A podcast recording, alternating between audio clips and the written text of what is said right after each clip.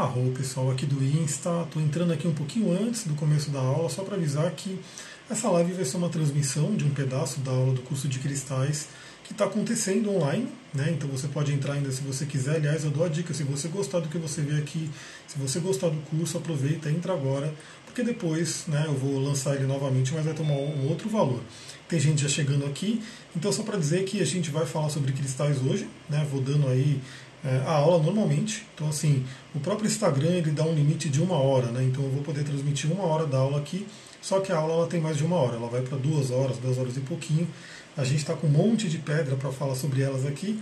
E antes eu quero falar sobre um tema bem interessante, que foi uma pergunta que mandaram ali e que vai dar pano para manga. Né? E se você estiver chegando aqui, vai curtindo, vai colocando o seu nome aí, vai interagindo. Eu vou buscar ler também os comentários aqui, ver quem fala aqui na aula também. E vai marcando amigos de vocês né, que possam gostar desse tema de cristais. Vamos falar sobre cristais, sobre cura holística, sobre espiritualidade, esoterismo, enfim, várias e várias coisas. Eu estou vendo que alguém chegou. A Priscila chegou? Tá aí? Ainda está meio que invisível aqui. Enquanto isso eu vou aguardando, eu falei que ia começar às 19 horas. Como bom Saturno, né? Estou ali me dando, tendo que me, como eu posso dizer, me, me colocar bem com Saturno, cheguei até antes.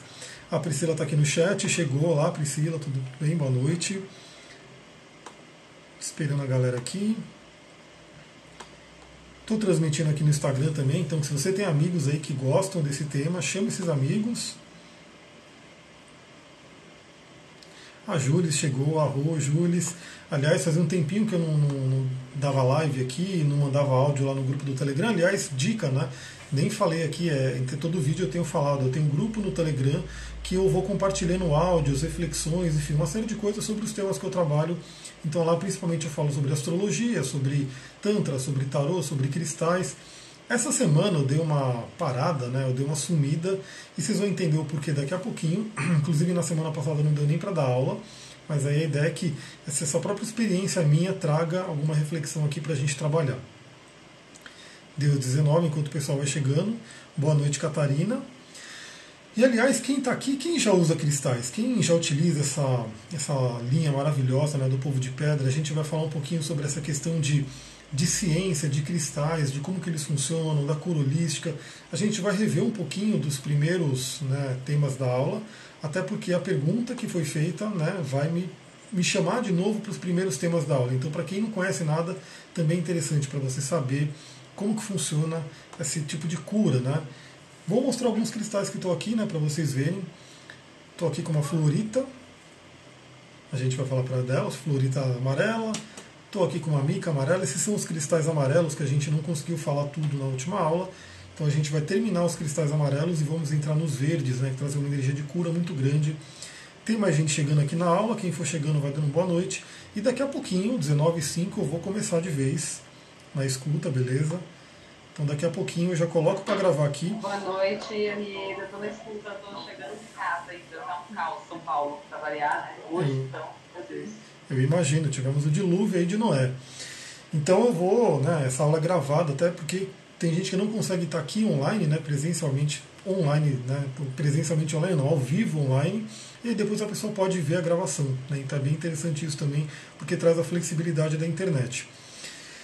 Bom, tô com várias pedras, então enquanto a galera não chega, eu vou mostrando aqui no vídeo as pedras que a gente vai falar hoje. Já mostrei, a gente vai passar talvez rapidamente pelo quartzo com enxofre, uma pedra de, de muita limpeza.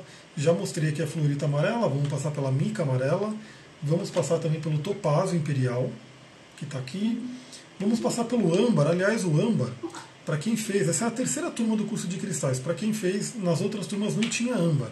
Né? Mas eu resolvi colocar o âmbar, ele não é necessariamente um cristal, mas ele é utilizado aí dentro do, do mundo dos cristais, então eu resolvi colocar ele, está entrando agora nessa turma 3, primeira vez que a gente vai falar sobre âmbar. Depois do âmbar a gente vai entrar nas pedras verdes, que são as pedras mais curadoras que tem, começando pelo clássico quartzo verde, né? vamos falar sobre ele, que é uma pedra que todo mundo deveria ter, uma pedra que na verdade talvez você já até tenha, mas de repente não aproveita todo o poder dela. Na verdade, quartzo verde, quartzo rosa são pedras que muita gente tem, assim, até por decoração, né? porque as pedras, para começar, elas são muito lindas, elas são bonitas, então muita gente busca ter pedras como decoração, mas talvez não, não sabe o poder dela, não utiliza o poder delas, que é o poder é, metafísico delas. Né? Vamos falar sobre quartzo, a grande esmeralda, né? vamos falar sobre essa pedra poderosíssima, que foi eleita aí como pedra do ano pela Angélica Lisante, né? dentro do, do, do mundo dos cristais, do estudo que ela faz. A esmeralda vai ser a pedra do ano de 2020. Vamos falar aí sobre a amazonita, pedra bem interessante. Eu tenho que usar a técnica de blogueira aqui, né, de colocar a mão aqui para vocês verem melhor. Depois eu vou mostrando aqui na tela também. Vamos falar sobre o crisopásio, né, uma pedra do perdão. Vamos falar sobre a fuxita, que é uma pedra de Quiron. A gente sempre fala um pouco sobre astrologia também aqui. Né? Vamos falar sobre a serpentinita, que está aqui. Se der tempo, na verdade, né? Porque a gente geralmente começa, são muitas pedras e tem muito assunto, e não sei se nem se vai chegar a todas, mas tem várias outras pedras aqui que a gente vai ver. Galera que está chegando aqui, daqui a dois minutinhos eu começo a gravar e a gente entra realmente na aula para a gente começar a falar sobre os temas. Estou vendo que já tem gente aqui, todo mundo não aparecendo na câmera, todo mundo no, no microfone mudo, só na, na escuta, né?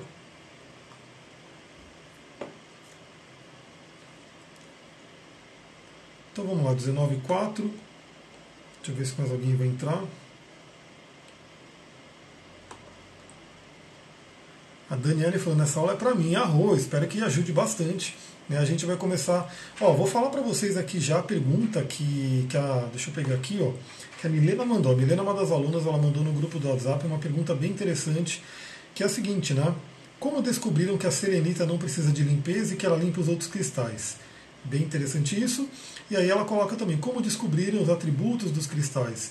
E aí, exemplo, cristal para força, coragem prosperidade. Então, como eu falei, esse já esse é um tema das primeiras aulas. Né? A gente fala bastante sobre isso, mas vale a pena rever. Como chegou essa pergunta agora, vale a pena rever e colocar mais informações aqui para a gente né, refletir e conversar.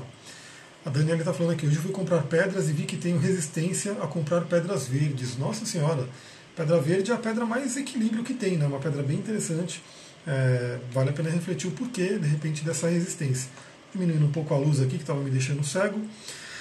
19.5, né? Vamos seguir a disciplina de Saturno. Eu vou colocar aqui para gravar a aula. Então, estamos gravando. Para quem está aqui na sala virtual, vocês estão me ouvindo bem? Estão me ouvindo e me vêm?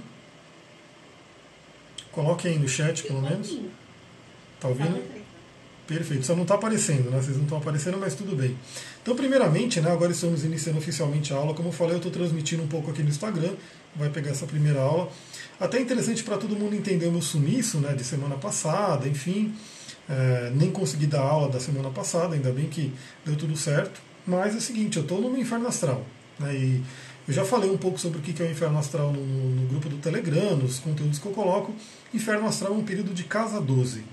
E a casa 12 na astrologia, só para vocês entenderem, né, quando a gente vai no mundo, na, na, na, astrologia tradicional, medieval, vai falar que é uma casa das prisões, é a casa dos hospícios, manicômios, hospitais, ou seja, é uma casa que fala sobre reclusão, sobre você ser retirado da sociedade. Isso é um dos temas da casa muito forte. E, queira ou não, é por isso que muita gente tem medo da casa 12, por isso que foi dado esse nome de inferno astral, para quando você está um mês antes do seu aniversário, porque um mês antes do seu aniversário, dentro do mapa da Revolução, você está passando pela casa 12. E essa casa, essa, esse período realmente quis me tirar, né, me, me colocar em, como assim, me tirar do ar. E como é que funciona isso? Né? É uma coisa bem interessante porque eu fiz um atendimento no sábado e a cliente ela tinha uma pergunta, né? como que a astrologia funciona, como que é isso? É, vamos lá, a casa 12 ela quer te tirar do ar. Como que ela me tirou do ar? Tem várias formas, né? Desde as formas mais leves até as formas mais pesadas. Então, assim, algumas pessoas podem realmente sofrer no inferno astral coisas bem complicadas, no sentido de, pô, vai virar um inferno. Tem pessoas que vão sofrer algo mais ameno. Né? No meu caso, como eu estou passando, terminando o ano de Virgem, entrando no ano de Capricórnio, né? que aí tudo isso traz uma energia de saúde, de Saturno, me veio uma baixa de energia do baço. Né? Eu também trabalho com medicina chinesa. É, no curso aqui de cristais a gente fala sobre medicina chinesa, claro que é uma apresentação, é uma introdução à medicina tradicional chinesa, e eu fui realmente me aprofundando nisso. Então baixou a energia do meu baço, e, e quando baixa a energia do baço, você não consegue nem pensar direito. Né? Afeta uma série de coisas e realmente assim, é um período que não consegue pensar, não consegue refletir, raciocinar, enfim, o baço ele é muito responsável pela mente. E claro que se o baço está fraco, ele vai afetar o fígado, vai afetar o coração, vai afetar todos os outros órgãos. Então a forma da casa 12, né, do Inferno Astral me tirar do ar foi, fica sem energia. Né? Fica sem energia aí e foi realmente isso que aconteceu. E claro que agora eu estou voltando, né? Fui atrás de um fitoterápico chinês, né? depois eu vou mostrar lá no grupo para quem tiver curiosidade. E o fitoterápico chinês já está trazendo né, um pouco da energia para recuperar a energia do baço. Então por isso que desse sumiço, mas faz parte. Né? Todo esse processo quando a gente entra numa introspecção, num recolhimento, são processos muito ricos, né? E a casa 12 ela fala de recolhimento. Então eu entrei, né, fui fazendo um monte de coisa, vim trabalhando, enfim, agora estamos voltando. Apesar de que ainda estou né, numa energia de inferno astral e também quando tiver meu aniversário, o trânsito continua pela casa 12. Então o mapa tem uma peculiaridade. A Sullivan está falando aqui, né?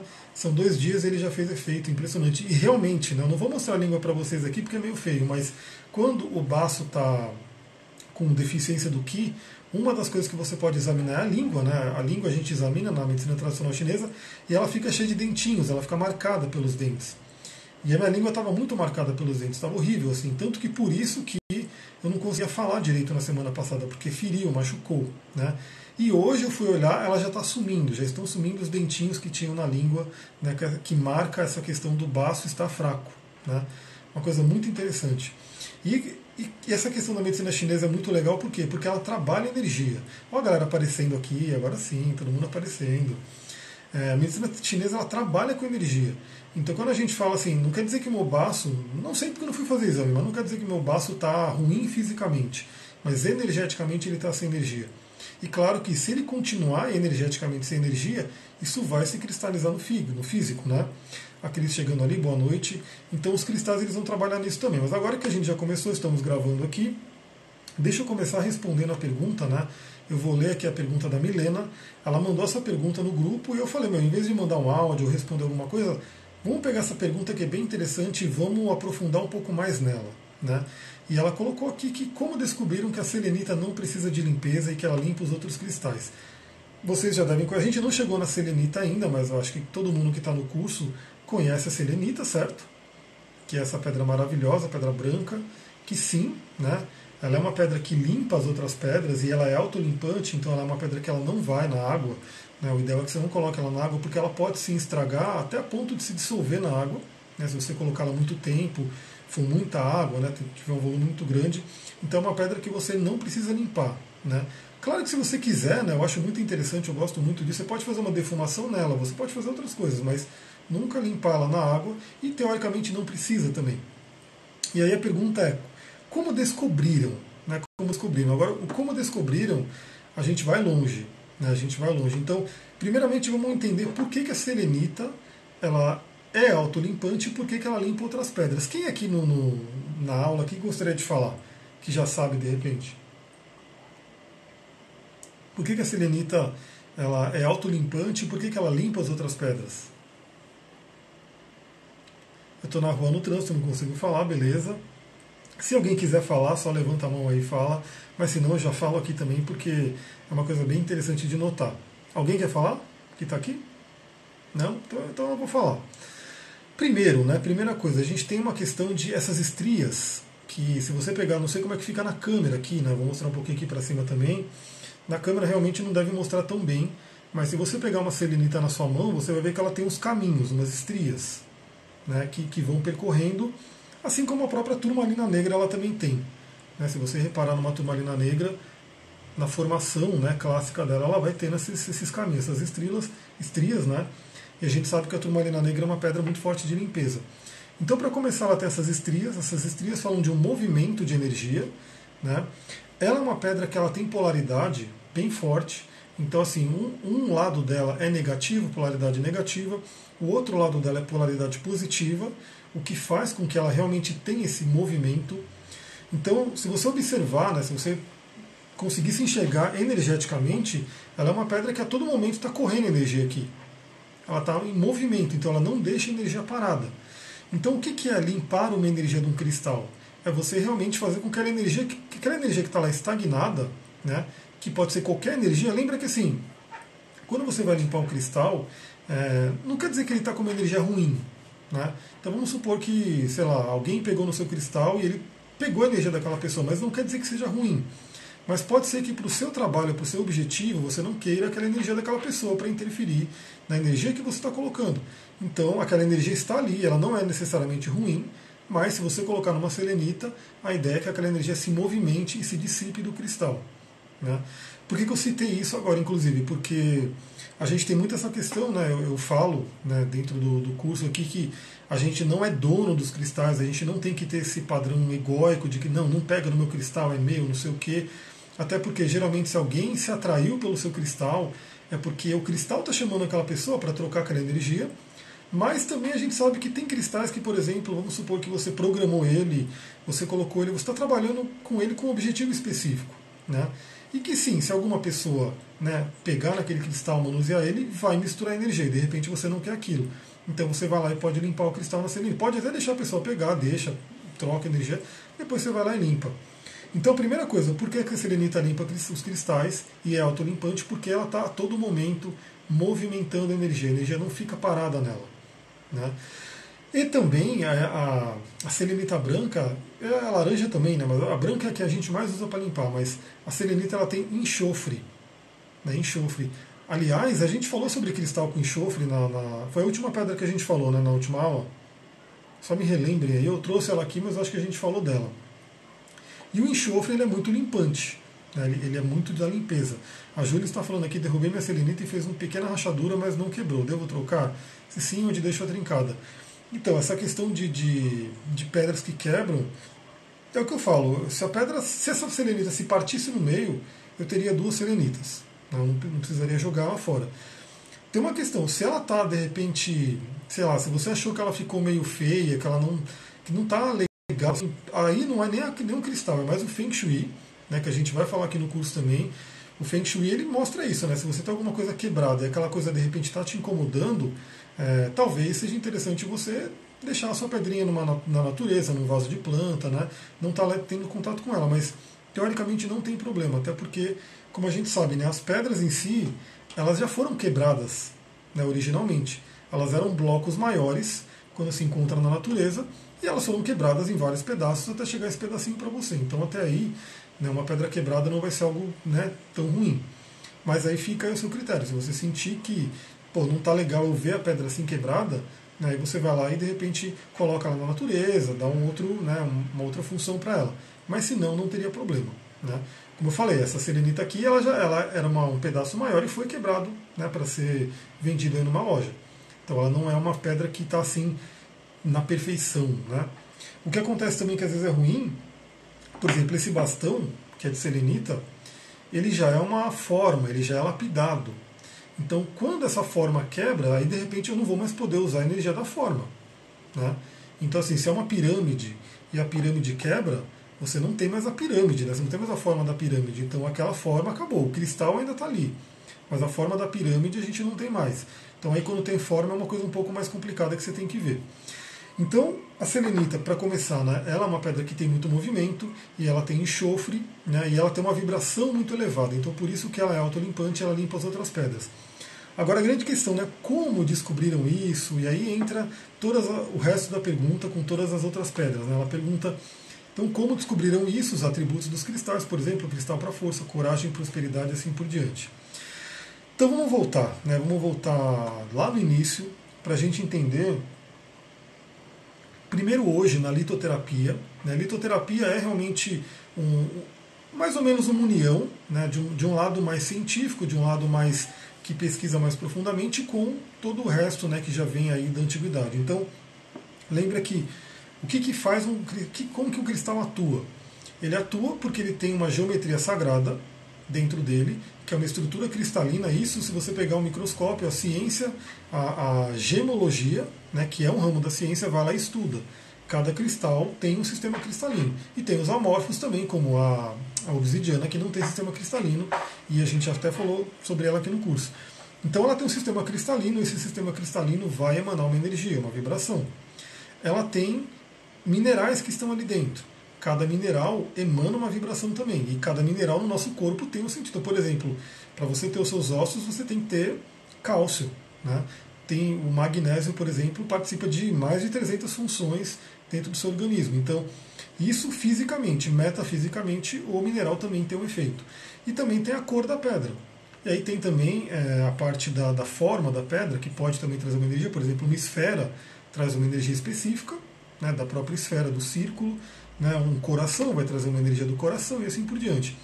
Então isso aí vai te trazer o que é a energia da pedra. Agora, beleza, né, vamos lá, os antigos eles não teriam esse microscópio para ver, às vezes eles não tinham nem o conhecimento do mineral em si tão né, detalhado. A gente sabe até que, e, você pega nos livros, né, a gente tem pedras que a gente não sabe nem direito qual que eles utilizavam, porque não se sabia exatamente que, que pedra era aquela e assim por diante, por causa dos nomes que eram utilizados. Mas vamos voltar lá no começo, né? Como que descobriram é, que como as pedras funcionam? Eu tenho dois caminhos para a gente poder trabalhar, dois caminhos. Um caminho é o seguinte, né, que é um caminho que acho que todo mundo não tem como, não tem como refutar, né, porque é um caminho que está ali, né, é empírico você entender. Vamos imaginar, eu também dou o curso de xamanismo. No xamanismo a gente tem aí um histórico que a gente pega né, de, de 40 a 50 mil anos atrás. Olha só, 40 a 50 mil anos atrás. E a gente sabe que desde os primórdios o ser humano, o homem, ele está tendo contato com pedras e cristais. Assim como com plantas, assim como com animais e tudo isso. Então, assim, o ser humano está em contato com a natureza. Aliás, antes ele tinha mais contato com a natureza, hoje a gente perdeu.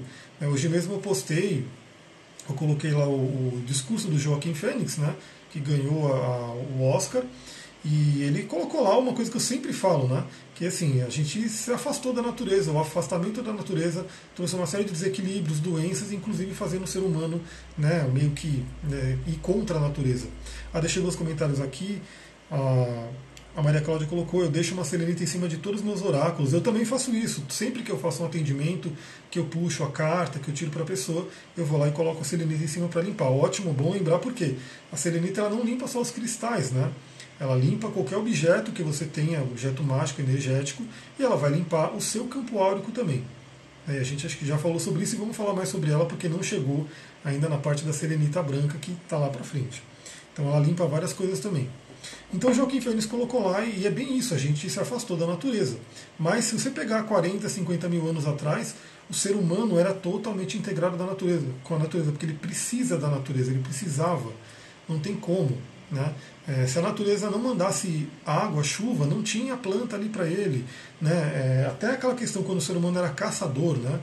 ele tinha os índios, até hoje a gente tem isso, né? quando estuda xamanismo, eles rezavam, eles pediam para o espírito do animal para poder permitir a caça e assim por diante. Então, uma das linhas para a gente entender como que descobriram como que as pedras funcionam é esse teste empírico. Né? Então, todo esse histórico, porque desde a antiguidade é, o ser humano tem contato com cristais, com pedras e utiliza, e imagina que alguém pega, né, pega essa pedra azul, por exemplo, né, que é um lápis lazuli, ela pega, a pessoa pega essa pedrinha ela percebe que com essa pedrinha ela tem ideias mais criativas, ela consegue ter algumas visões, ela acalma um pouco, enfim, ela começa a perceber isso e aí de repente ela fala para o outro e aí o outro pega e sente isso também, aí o outro também vai passando para o filho, vai passando, enfim, imagina 40, 50 mil anos de experiências sendo passadas, né, de forma oral inicialmente e depois foram tudo, foi tudo sendo registrado em, em, documentos. Né? Então, a partir do momento que o ser humano começou a documentar coisas, tanto que a gente tem. Quando você pega um livro de cristal, e são vários, eu já li vários deles e continuo lendo, eles sempre vão pegar a parte histórica. Então, ó, os romanos utilizavam tal pedra quando eles iam para a guerra, porque essa pedra ajudava a, pro, a, a, proteger. Os gregos usavam a pedra assim, não sei o quê. Os egípcios usavam a malaquita e assim por diante. Porque isso é registro que eles deixaram. Deixa eu ver aqui, colocar aqui, li um livro com uma perspectiva bem interessante. Tinha os primeiros seres humanos e fala bastante disso, da nossa antiga conexão com a natureza. Ah, é o xamanismo. Né? Xamanismo é a nossa conexão com a natureza, a espiritualidade da Mãe Terra aqui. Então, uma das formas é essa, é você perceber que a gente tem um grande histórico né, de empirismo mesmo, de você ir testando, ir sentindo, e um ir falando para o outro. Né? É, e tem uma outra linha que a gente pode entender, que é a seguinte, que é uma que eu particularmente aceito, eu gosto dela, né, porque é um estudo da teosofia, né? E segundo o estudo da teosofia, a gente é a quinta raça né, do ser humano. Então teria a quarta raça, que é a raça dos Atlantes, que foi uma raça que teve um desenvolvimento tecnológico incrível, muito maior do que o nosso hoje. Né? Só que eles se desenvolveram tanto, também né, se afastaram da, natu da natureza, se corromperam e assim por diante. E o Criador foi lá e mandou água para afogar todo mundo. Né? Então, inclusive, a gente assistiu Noé nesse fim de semana, né, o filme do Noé. Quem não assistiu, assiste, que é bem legal, né, contando toda a história bíblica, assim por diante. Essa história da Bíblia não é só da Bíblia, tá? todas as culturas têm uma história de dilúvio, né, ou seja, isso mostra novamente que essa questão de Atlântida não é tão viagem como algumas pessoas podem pensar, porque todas as culturas praticamente vão falar sobre um dilúvio, que é, de repente, um reset. Né? É a água vindo limpar, purificar aquela coisa que aconteceu. É interessante que no, no filme Noé, ele mostra o ser humano como estava daquele jeito, né, que Deus mandou resetar tudo, falou, meu, vamos resetar porque não deu certo, e é até mais leve do que acontece hoje. Né? Então, é aquela coisa, a gente tem que pensar nisso. Né? não vai vir um... Segundo a teosofia, a nossa raça tem risco de acabar novamente e seria por fogo, não por água. Né? Ou seja, poderia ser uma questão, uma guerra, uma bomba nuclear e coisa do tipo. Então, partindo dessa linha, né, esses atlantes tinham um conhecimento enorme e eles deixaram esse legado. Por quê também? Porque quando a Atlântida afundou, né, vários grupos foram se espalhando, conseguiram se espalhar por algumas partes do mundo, e aí todos esses povos antigos são reminiscentes dos Atlantes. Então, a gente pega os egípcios, os antigos egípcios, eles eram né, um grupo atlante, os, os, chineses antigos eram um grupo, um grupo atlante, os toltecas, que são ali, né, do, do, quem já leu os quatro compromissos já teve contato aí com os toltecas, os próprios índios, né, os próprios índios têm é, muitos, muitas lendas que eles falam do continente de Mu, que aí liga muito com essa questão da Atlântida, Lemur e assim por diante. Então seria um conhecimento trazido né, desses, dessa civilização anterior e que foi os, os antigos preservaram, utilizaram e chegaram para a gente. Então são duas linhas para a gente entender isso. E aí é, isso acontece a mesma coisa com, com outras, não só cristais, mas ervas. Né? Como que a gente tem conhecimento de ervas? Né? Que essa erva é boa para aquilo, essa erva é boa para aquilo. Tem tanto o lado empírico, né, de você falar, bom, então eu estou com dor de cabeça, eu tomei um chá daquela erva, mas olha, imagina quantas plantas tem no mundo quantas plantas tem no mundo. Então, tomei chá daquela planta e aí melhorou minha dor de cabeça. E aí você fala para o outro, eu tomei chá dessa planta, melhorou, e assim vai. Né? Até porque, deixa eu ver, a Sullivan está colocando aqui, é, detalhe que os bárbaros matavam animais sem dó e comiam, e isso era absurdo para Noé e a família, exatamente. Porque o Noé, inclusive, no filme ele fala né, que Deus queria salvar os inocentes. Quem eram os inocentes? Eram todos os animais que estavam indo para a arca. E aí, falando um pouquinho sobre isso, né, imagina, as ervas é a mesma coisa. Como é que você vai descobrir como que tal erva funciona? Como que é, a própria medicina chinesa, né, a acupuntura, uma das lendas que fala de como ela foi criada é que um dos criadores ali, o criador, enfim, não lembro exatamente quem que era, mas ele tinha uma, um problema de dor de cabeça, de estômago muito forte, e numa guerra ele tomou uma flechada no joelho, e no joelho tem um ponto que é o E36 da acupuntura, um dos pontos mais fortes, e quando ele tomou essa flechada, parou de doer, parou todas as dores. E aí ele falou, não, não, pera, não tira essa flecha não, deixa essa flecha aí, né, porque tinha parado de doer. E aí ele foi meio que entendendo por que, que, a, por que, que a flecha ali naquele ponto fez parar de doer e nasceu o estudo da acupuntura.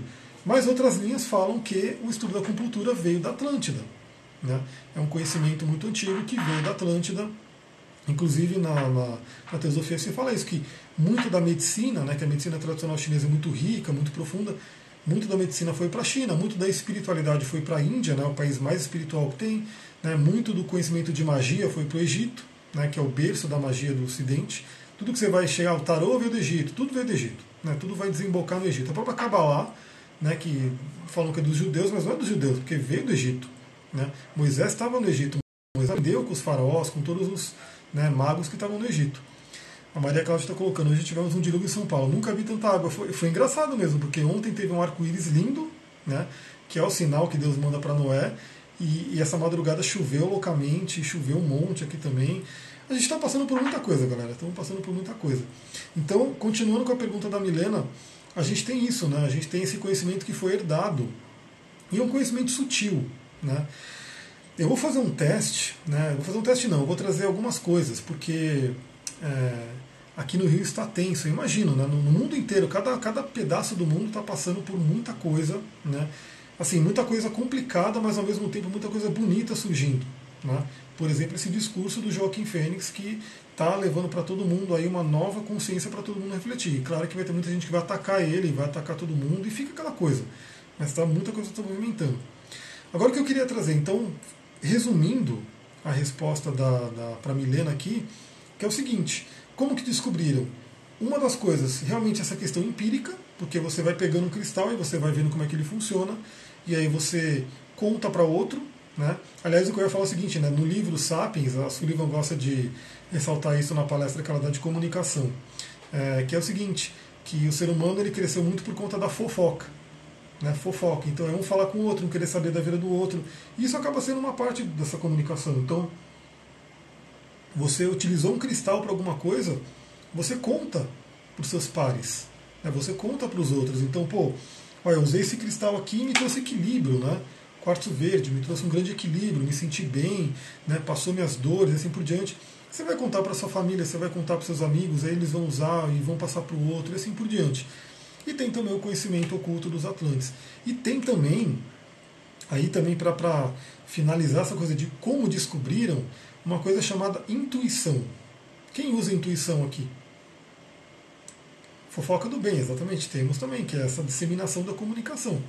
Quem usa intuição aqui? Porque é muito isso, entendeu? Como que, até hoje, né? Como que descobriram a ayahuasca? Né? Imagina no, no ali no, no, Amazonas, né? com sei lá quantas mil espécies de planta, né? descobriram que se você misturar duas plantas específicas, gera aquele chá que é um enteógeno que. Meu, como? Né? Como? Então eu acredito também, né? eu acredito muito nisso, que existe uma coisa de intuição. Né? Porque quando a gente vai para a espiritualidade, aí tem que sair um pouquinho do que é a ciência. Se você ficar muito preso na ciência, fica um pouco mais complicado entender e trabalhar com os cristais, porque fica aquela coisa cartesiana, quer entender, quer entender, quer entender, quer entender, e às vezes você vai ficar meio que tipo frustrado porque tem coisa que não é tão, né? Às vezes tem coisa que não é pra gente entender. Eu vou ler um texto aqui e se der eu vou mostrar um trecho de um filme muito legal também que fala sobre isso. Então, você pode pegar um cristal desse e pela espiritualidade aqui tem um deva. Né? Um deva seria um anjo, seria um ser né, espiritual, um elemental. Né? E você pode, dentro da sua intuição, do seu processo de meditação, da sua contemplação, se comunicar com esse deva. Né? Então você pode pegar simplesmente pegar uma pedra, fechar os olhos, se conectar e pedir para essa pedra te dar um recado, pedir para essa pedra ensinar para você o que, que ela faz. Né? Então, para que, que você é bom? Né? Para que, por que, que você, como que você pode me ajudar? Que mensagem você pode trazer para mim? Tem uma, uma moça que trabalha com cristais nos Estados Unidos, que eu acompanho ela também. Sempre que ela vai falar sobre um cristal, ela vai falar sobre é, a meditação que ela fez com a pedra e o recado que a pedra trouxe. Né? Então a pedra trouxe um recado que é esse. É, e aí ela traz uma frase curta que é um recado que a pedra trouxe. Então a intuição ajuda a gente a entender o que o cristal faz.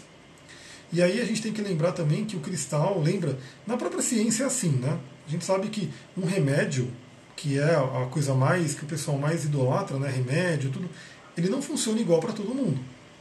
Não funciona. Tem gente que vai tomar um remédio, vai ter uma reação horrível, né? Tem gente que vai tomar um remédio e vai se dar bem. Então isso é ciência, isso é teoricamente né, o mais aceito para todo mundo, e mesmo isso não funciona igual para todo mundo. É a mesma coisa o cristal. Então a gente pode dizer aqui, por exemplo, que o, o cristal hematita né, dentro da litoterapia, ele tem a tendência de acelerar o metabolismo, elevar sua pressão e fazer uma série de coisas. Mas de repente você pega o cristal e a atuação dele com você é um pouco diferente. Né? Ele traz outras coisas, ele traz uma outra energia, porque se a gente partir Deva, um ser elemental, exatamente. Né? Se não me engano, em sânscrito seria um anjo, seriam seres mesmo, né? alguma coisa como um anjo. E, mas é sânscrito, Deva é o nome sânscrito. E é uma coisa interessante porque é um ser, isso aqui é um ser vivo, numa outra consciência que a gente tem que trocar com ele. Então ele vai atuar com cada um de uma forma diferente. Aí eu vou ler um texto aqui, é, deixa eu pegar aqui esse texto para ler para vocês, que traz uma reflexão bem interessante para trazer aquela coisa, né? De repente aquelas pessoas que se prendem muito à ciência, né? Não, quero, tem que provar, tem que provar, tem que provar. Algumas pessoas colocam, né? Me perguntam lá no Instagram, mas tem dado científico que, que comprove a ação dos cristais? Eu falo, ah, o que eu falo, o mais, né? Tem algumas coisas sim, né? O, mas eu posso dizer que tem o, o, o Michel Vogel, que é um engenheiro da IBM, foi, né? Porque acho que ele já foi, já partiu, engenheiro da IBM, ou seja, um cientista, um, um engenheiro que fez e trabalhou com cristais e criou uma lapidação específica. Mas a grande questão é, principalmente para cura, para cura, é, a gente não vai ter isso tão facilmente. Porque, eu, deixa eu ver colocar aqui, outro dia eu fiz um chá de eucalipto para dar banho na minha filha e na hora de dar o banho minha consciência disse para eu não dar, que não era o momento, aí acabei não dando, era uma lua cheia. Perfeito, é perfeito, a gente tem que entender isso mesmo, a intuição fala pra gente o que a gente tem que fazer ou não. Se a gente souber utilizar ela e ouvir ela e honrar ela, ela vem cada vez mais falando com a gente. Então, olha só, isso aqui eu ouvi de um médico, né, de um médico não, de vários médicos. Vários, vários e vários. Médicos que estão aí botando a cara e tendo coragem, porque eu, eu acho que eles têm risco de ser mortos né, por conta disso, mas enfim. Ele falando claramente, né, ele dando uma entrevista para o site Administradores, o médico é Vitor Sorrentino, que foi o último que eu vi. Mas tem o Edmond Sabe Júnior, que fala também, ele fala o seguinte, quem, quem banca as pesquisas é, que custa dinheiro, que o cientista ele vai ter que receber dinheiro, patrocínio, é a indústria farmacêutica. Ela que banca, ela que põe o dinheiro né, para o cientista poder trabalhar. E é óbvio que uma, uma empresa ela não vai bancar uma pesquisa científica para te falar que a água marinha te acalma, te, te deixa mais tranquilo. Menos, por quê? Porque ela quer trazer o quê? Ela quer trazer o remédio, aquele remédio que ela pode patentear e vender por um preço e ela lucrar com aquilo. Então ela não vai é, dar dinheiro para alguém pesquisar isso. Né? Então isso é uma coisa muito interessante. É difícil a gente ter uma pesquisa, porque essa pesquisa tem que ser é, patrocinada por alguém. E aí, se você não tem um patrocínio, você não pesquisa. Mas eu digo o seguinte, né? Começa a trocar com as pessoas e você vai ver que sim, os cristais eles vão funcionando né, da forma que eles, né, na atuação que eles fazem. Eles também não são milagrosos, a gente tem que lembrar disso. Então isso é uma coisa bem interessante a gente lembrar a, a indústria, no geral, ela não quer é, patrocinar algo de cura, né, porque isso iria contra o lucro. Né? E o próprio médico, né, isso também é falado por alguns médicos que têm coragem de ir e mostrar isso, eles são realmente, eles recebem uma parte né, do remédio que eles indicam. É, quando eles vão no congresso, quem paga o congresso para eles, quem paga a viagem é a indústria farmacêutica. Então, assim, é, não tem interesse né? Não tem interesse de, de divulgar isso, porque é óbvio. É, a ideia que eu, que eu falo no curso aqui é o seguinte: você, não é que você tem que abolir o remédio. É que antes do remédio, você pode ir para uma cura natural.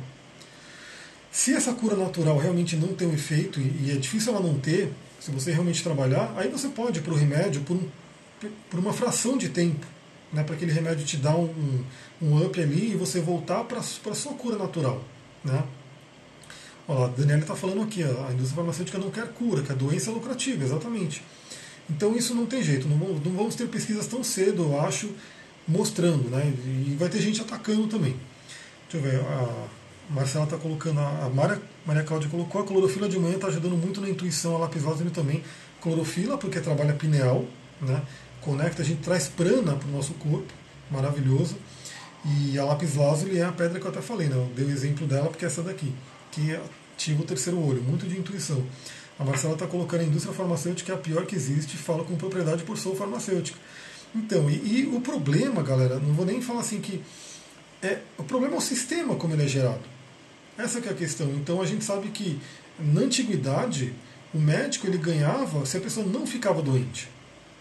Ele era tipo um médico de família, né, que recebia um salário e ele tinha que deixar as pessoas saudáveis. E aí, se a pessoa ficava doente, ele não recebia o salário dele. Porque você, tipo, falhou no seu trabalho de medicina. Hoje é o contrário. Hoje, se você não ficar doente, o médico não ganha, a indústria não ganha, então ninguém ganha nesse sentido. Então, por isso que mudou um pouco o jogo, né? Não é aquela coisa mais voltada à saúde, é uma coisa mais voltada à doença.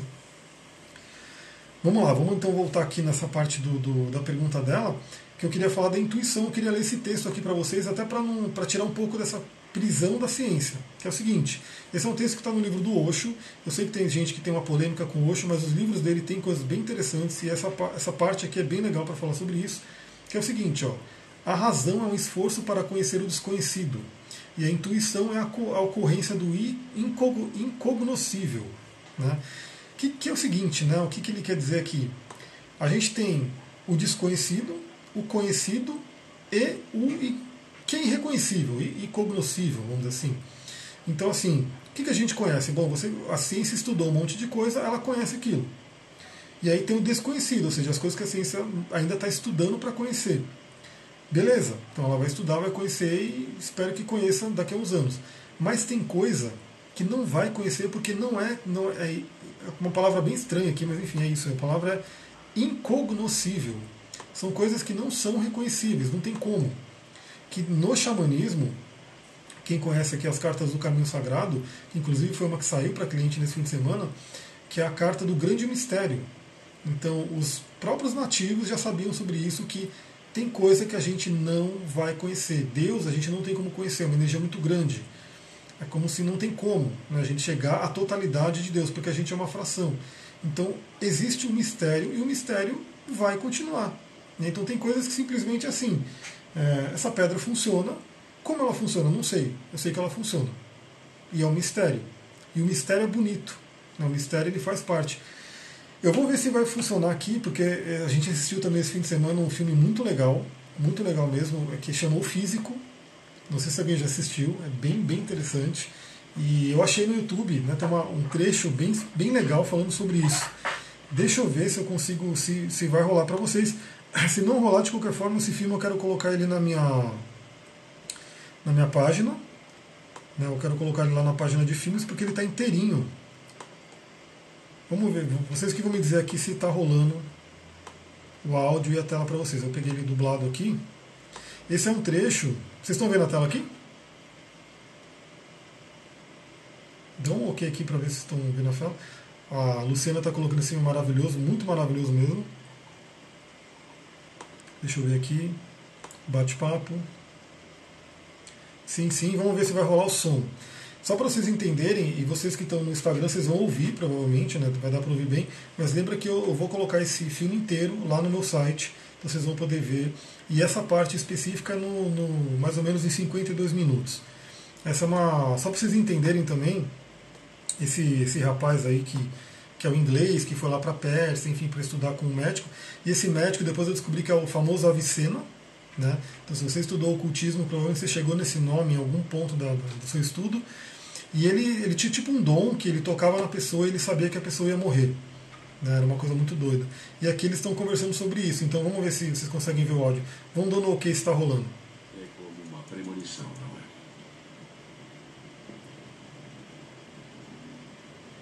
Eu sinto o tempo parar por um momento.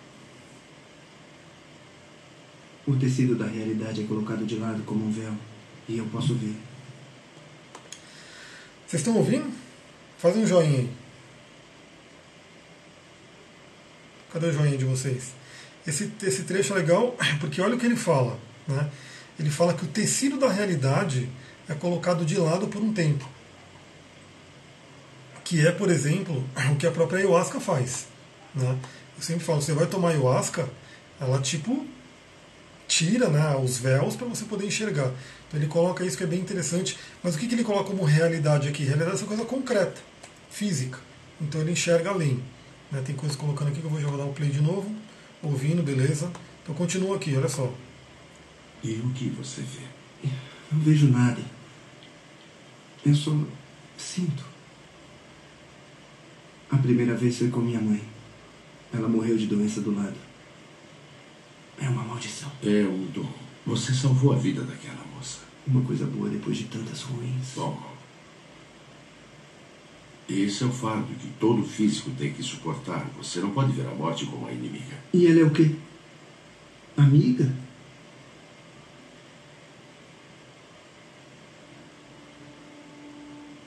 Eu calculei as órbitas das estrelas e planetas. Escrevi livros com os cálculos. Eu não compreendo quase nada dos segredos da criação. O senhor não fica frustrado por saber um pouco? Não. Eu fico admirado. O mundo não seria muito chato sem todo esse mistério.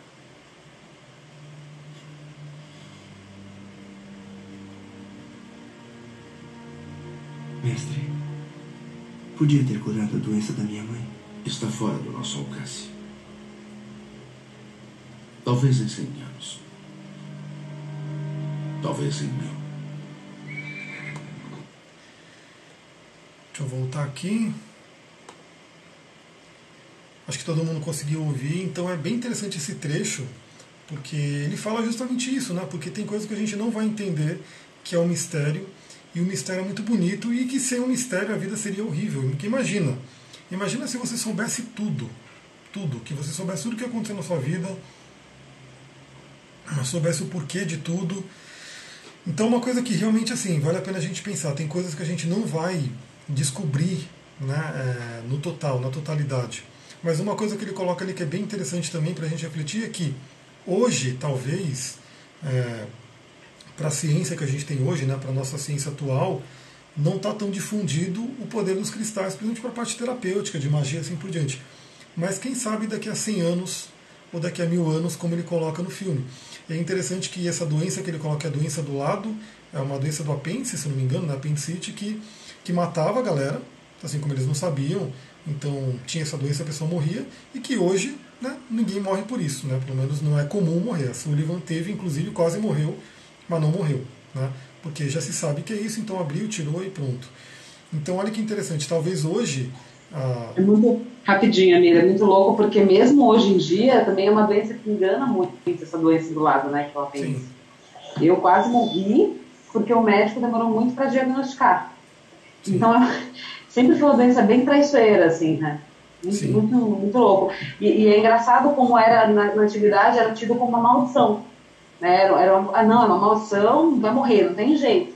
Muito curioso, esse filme traz muita sabedoria mesmo. Sim, porque é interessante, porque naquela época não podia abrir um corpo humano, então eles não tinham como saber o que acontecia aqui dentro.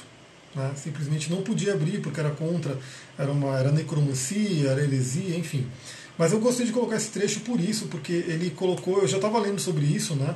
Sobre essa questão de ciência, de intuição e de e que tem coisas que a gente realmente não vai provar com a ciência, porque é um mistério, né? E o mistério ele permanece, o mistério ele é importante. Einstein falava sobre isso também, que era um grande cientista, que o mistério é importante. E aí nesse trecho ele coloca isso de uma forma linda, assim, né? Que que ele fica admirado, né? Porque ele, por ele fazer cálculos, por ele saber tanto, ele era o maior médico ali da daquela época, e ainda assim ele não sabia nada e ele admirava, ele ficava vislumbrado com isso. Né? Que é aquela coisa de criança, né? Criança está descobrindo o mundo e é tudo uma novidade. Até para finalizar essa parte, a gente entrar nas pedras mesmo, é, o grau maior que você vai chegar dentro do mundo dos cristais é um que o Eckhart Tolle coloca no livro dele, é, que está longe, eu não consigo pegar, mas é um livro que eu quero fazer vários vídeos sobre ele, que é o seguinte, é você esquecer, né, você pegar uma pedra dessa, e você esquecer, você, não, você tirar essa parte do hemisfério esquerdo. Que pedra que é essa aqui? Não sei, não quero saber qual é o nome dela, não quero saber os atributos dela, simplesmente vou entrar em contemplação com essa pedra. Né? Então, tirando completamente toda a parte intelectual. Então, hoje a gente sabe que a gente vai aprender que é uma serpentinita, que tem uma série de, de, de atributos que ela traz, né? e que isso é coisa da mente racional, para a gente poder entender ela, mas que o grau maior é simplesmente você esquecer de tudo isso e na hora que você estiver meditando com essa pedra, contemplando ela, simplesmente você entrar na frequência dela e entrar é, uma meditação, uma contemplação, justamente isso. Você entra em tanta sintonia com, com o objeto, com a coisa que você está observando, que você se funde com ela. Então, obviamente, isso seria o maior né, contato que você vai ter com uma pedra. Rosimeire está chegando aqui, boa noite. Então espero que tenha ficado claro, mas lembra, vocês que estão aqui, a Milena que vai assistir depois, se não ficou depois a gente fala mais, mas eu queria, eu acho que a pergunta dela trouxe a oportunidade de falar um monte de coisa, né, trazer um monte de outras informações para a gente conversar aqui. Vamos entrar nas pedrinhas agora. É, então a gente parou, a gente falou sobre a, a, o quartzo com enxofre na aula passada, certo? Só me relembre aí, mas eu acredito que sim. Que é aquele que é para limpar mesmo, para trazer limpeza, é um dos que tira dores, quem que vai me, lembrar aí? Alguém consegue me lembrar? Senão a gente já começa falando dele de novo e assim vai. Quartzo com enxofre, para quem não conhece, esse aqui. Mostrando aqui para vocês, é uma peça grande. Isso para, mas, mas eu falei dele, né? Cheguei a falar dele, então. Posso fazer até chamada oral, de, de para que, que ele serve. Marcela que anota tudo. Perfeito, falei sim. Então, só para quem está aqui vendo, ficou curioso, o quartzo com enxofre é uma grande pedra de limpeza. É limpeza. Então, assim, é, ela tira acúmulos, cordões energéticos e entidades, enfim, uma pedra muito forte de limpeza. Eu tenho uma grandona aqui que fica na minha espada de São Jorge. Ela está até aqui suja de terra. porque ela fica aqui trabalhando junto com a espada, né, para poder fazer a limpeza aí do ambiente. Então vamos começar a falar com a fluorita. Fluorita amarela, que é essa daqui. E aí eu vou seguir aqui a, a, o nosso esquema que é falar da palavra-chave dela. Lembra que a palavra-chave é interessante vocês terem meio que de cabeça, né, irem meio que decorando, porque é para você ter a noção do que a pedra faz, mas também tem uma série de outras coisas que eu coloco aqui, né, falando sobre como que ela atua no físico, emocional, mental e espiritual. Então a fluorita amarela, que na verdade ela é da família das fluoritas e tem várias cores, né? desde a da, da linda fluorita arco-íris, que tem várias cores dentro dela, até fluorita azul, fluorita verde, amarela, branca, enfim. As mais comuns aqui no Brasil, né, que, que é mais fácil achar, é a verde, a amarela e a arco-íris. Arco-íris está ali, eu também não consigo pegar, mas estou com uma no bolso aqui, uma pequenininha, mas depois a gente vai falar sobre ela. Então a fluorita amarela ela traz clareza mental, né? é, decisão, purificação dos campos de energia. Então a fluorita é interessante, essa é uma pedra, era, era uma polêmica no curso, né? porque a fluorita, como diz o nome, é flúor, né? flúor, e ela é uma pedra que ajuda muito numa conexão espiritual. Né?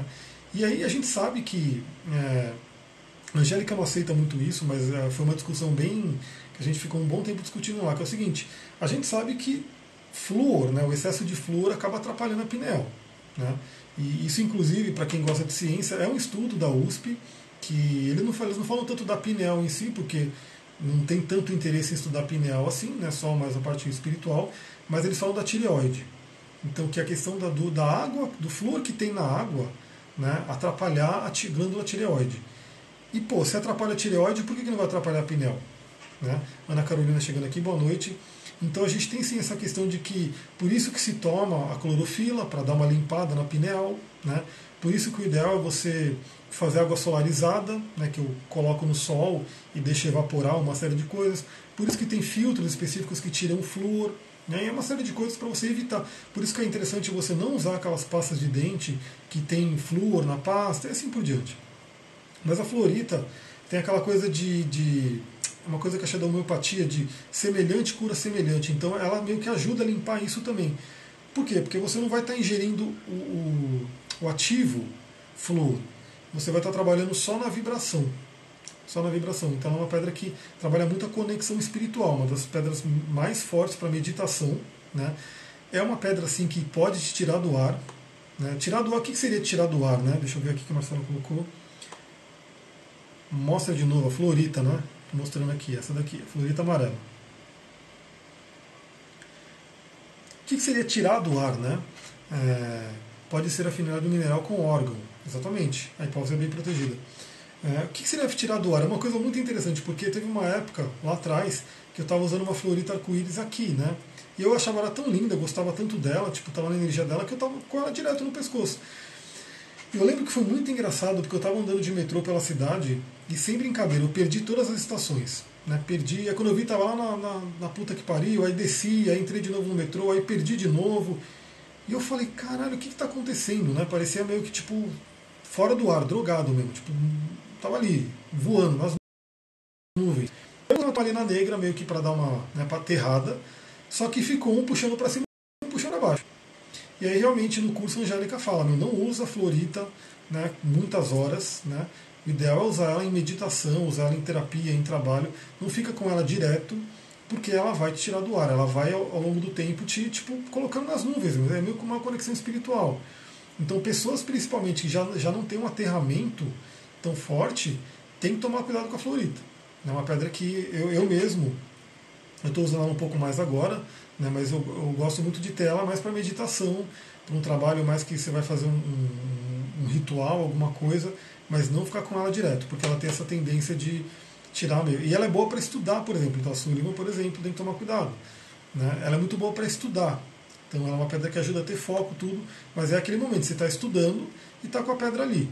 E depois você tira, não fica com ela andando, por exemplo, dirigindo, pegando ônibus, andando pela cidade, não é, é uma das melhores pedras para isso. Né? No físico, ela vai trabalhar a estrutura óssea, ela vai trabalhar digestão, absorção de nutrientes, intestinos e rins. No emocional, ela trabalha a aceitação da realidade, que não ajuda nisso. Boa noite, Elô Soares chegando. E é uma pedra que é bem interessante, né? Para quem faz aquelas terapias de vida passada, ela é uma das pedras que ajuda muito nisso, né? A florita amarela especificamente, né? ajudar você a acessar vidas passadas, memórias de vidas passadas, e também solucionar questões emocionais mal resolvidas. Né? Então, alguma coisa que está ali no seu emocional não está bem resolvida, coisas do passado, ela pode ajudar você a elaborar, a trazer aquilo à consciência para você elaborar. Uma pedra bem interessante, bem terapêutica, né? É uma pedra bem terapêutica. No mental, sintoniza com a sabedoria da alma, traz clareza, aceitação dos fatos, ajuda na memorização, no aprendizado, o acesso ao subconsciente para identificar padrões e crenças adormecidas. Então, também é aquela coisa. A gente sabe, quem é terapeuta, quem é coach, quem trabalha com essa parte de cura, que tudo está na mente, tudo é um padrão que está no seu inconsciente. Né? Então a pessoa fala, mas eu quero um relacionamento mas ela não consegue um relacionamento. Por que, que ela não consegue um relacionamento? Porque dentro dela tem um padrão inconsciente que repele o relacionamento ou que atrai um relacionamento doente porque ela está vibrando naquilo, mas conscientemente ela fala: não, eu quero relacionamento. Eu quero, eu quero, eu quero. Mas o inconsciente dela não quer. Então é uma pedra, uma das pedras que ajudam você a acessar esse padrão inconsciente. O que, que tem no seu inconsciente? O que, que você acredita no seu inconsciente como relacionamento? Aí eu quero fazer uma pequena vírgula aqui, que é interessante lembrar que as pedras as sozinhas elas agem, elas vão fazer um trabalho, mas elas são, elas adoram ajudar você a trabalhar. Então, por exemplo, você fazendo uma técnica, você fazendo uma, alguma terapia, alguma coisa para ajudar você a acessar o seu inconsciente e utilizando a pedra, vai ajudar muito, vai potencializar. Então, por que eu estou falando isso? Porque não é só, ó, vou pegar a pedra, vou ficar utilizando e isso vai tudo vir. Né? Pode acontecer, pode, mas é muito mais potencializado quando você pega a pedra e você fala, agora eu vou fazer aquela técnica, vou fazer aquela, aquele trabalho, aí tem várias terapias hoje que trabalham isso, para poder acessar no subconsciente e lembrar sobre isso. E a pedra vai agir como um grande potencializador, como uma ferramenta, né, uma ferramenta a mais. Então a gente sabe que se você quer pegar, pregar um prego na parede, é, você pode usar várias coisas, mas a melhor ferramenta para você utilizar isso é o martelo e vai te facilitar muito a vida. É o que a pedra ajuda a gente a fazer. No espiritual, conexão com altas esferas espirituais, então é aquela questão, não é que ela é ruim, vamos lembrar disso, né? é que para a gente ficar no dia a dia, né, na, na, na loucura da cidade, às vezes é complicado você estar tá muito conectado com o espiritual lá em cima no plano sutil. Né? É esse que é a questão dela. Mas, por exemplo, você está estudando alguma coisa, está né? Tá estudando, está fazendo alguma coisa mais, ela vai te ajudar muito. Né? Então, essa é uma coisa interessante de lembrar. É, solução de traumas de outras vidas, então é aquela coisa, a gente sabe que, pelo menos eu, trabalho com a questão de vidas passadas no mapa astral, a gente vê cauda do dragão, né, uma série de outras coisas, o Quiron, o Saturno, a própria Lua, né, todos eles trazem padrões de vidas passadas e que sim, a gente traz isso de outras vidas e que a ideia é que a gente resolva nessa vida para poder ir limpando esses padrões. Então ela pode ajudar. E também ela ajuda a fazer materialização, né, ajudar você a trazer as coisas para o plano terreno com uma ajuda espiritual, com um apoio espiritual. Então, realmente concretizar os seus sonhos, seus planos, seus objetivos. A frequência dela é altíssima, então, assim, novamente, vamos lembrar aqui para o curso que não é para a pessoa que nunca usou pedra, não é as primeiras pedras que você vai dar para ela, você vai dar as pedras mais comuns, mais básicas, para a pessoa ir escalando e chegando numa pedra dessa. Ela cristaliza no cúbico, aí vamos lembrar, né? Por que, que ela é uma pedra que ajuda na ordem? Né? Se você for pesquisar também, ela fala muito de ordenação mental, ordem, organização, porque ela é cúbica. Né? Então ela traz essa ordem para sua mente, esse padrão mental que organiza a mente. Ela é bem interessante. É, os principais minerais são fluoreto de cálcio e sódio, elemento fogo e terra, energia yang. E, assim, elixir dela é aquela coisa: tem lugar que fala que pode, tem lugar que fala que não pode. Por exemplo, uma dessa eu não faria elixir, porque ela tem, ela não está roladinha, ela pode ter uma tendência de soltar alguma coisa, mas eu volto a dizer para vocês, o que eu sempre faço, né, que, pô, tá com dúvida de elixir, põe a pedra do lado, põe a pedra em cima, você pode pegar um outro vidro, colocar a pedra dentro e colocar em cima, para que a água não tenha contato com a pedra, mas por mais que ela não tenha contato com a pedra em si, ela vai ter contato com a energia da pedra, porque a emanação da pedra está indo para a água e vai afetar a água também. Então, Lembra disso. O único problema dos cristais de saúde, né? Você fala, pô, cristal deu um problema na saúde. se você pegar um cristal que você não pode colocar na água e ele reagir com a água ou soltar alguma coisa e você tomar aquilo, né, para dentro do seu corpo. Então esse é o perigo do, do cristal que realmente, mas você usar o cristal não vai te trazer nada. Então o elixir né, cuidado. Pode-se fazer elixir se ela for bem enrolada. Por exemplo, essa verde aqui, não sei, acho que não vai dar tempo de chegar na verde hoje, mas essa florita verde, ela está bem enroladinha. Então você vê que ela não vai soltar nada, ela está mais né, tranquilinha. A galera do Instagram está terminando aqui. Boa noite para vocês. Gratidão para quem estava aqui. A gente continua aqui. Essa aqui ela está bem enroladinha, então a tendência é que ela não vai soltar nada na água. Então, de repente você poderia fazer um elixir com uma dessa. Mas lembra, na dúvida, na dúvida faz um elixir de modo indireto, né? para não ter, não ter erro, não ter risco e assim por diante.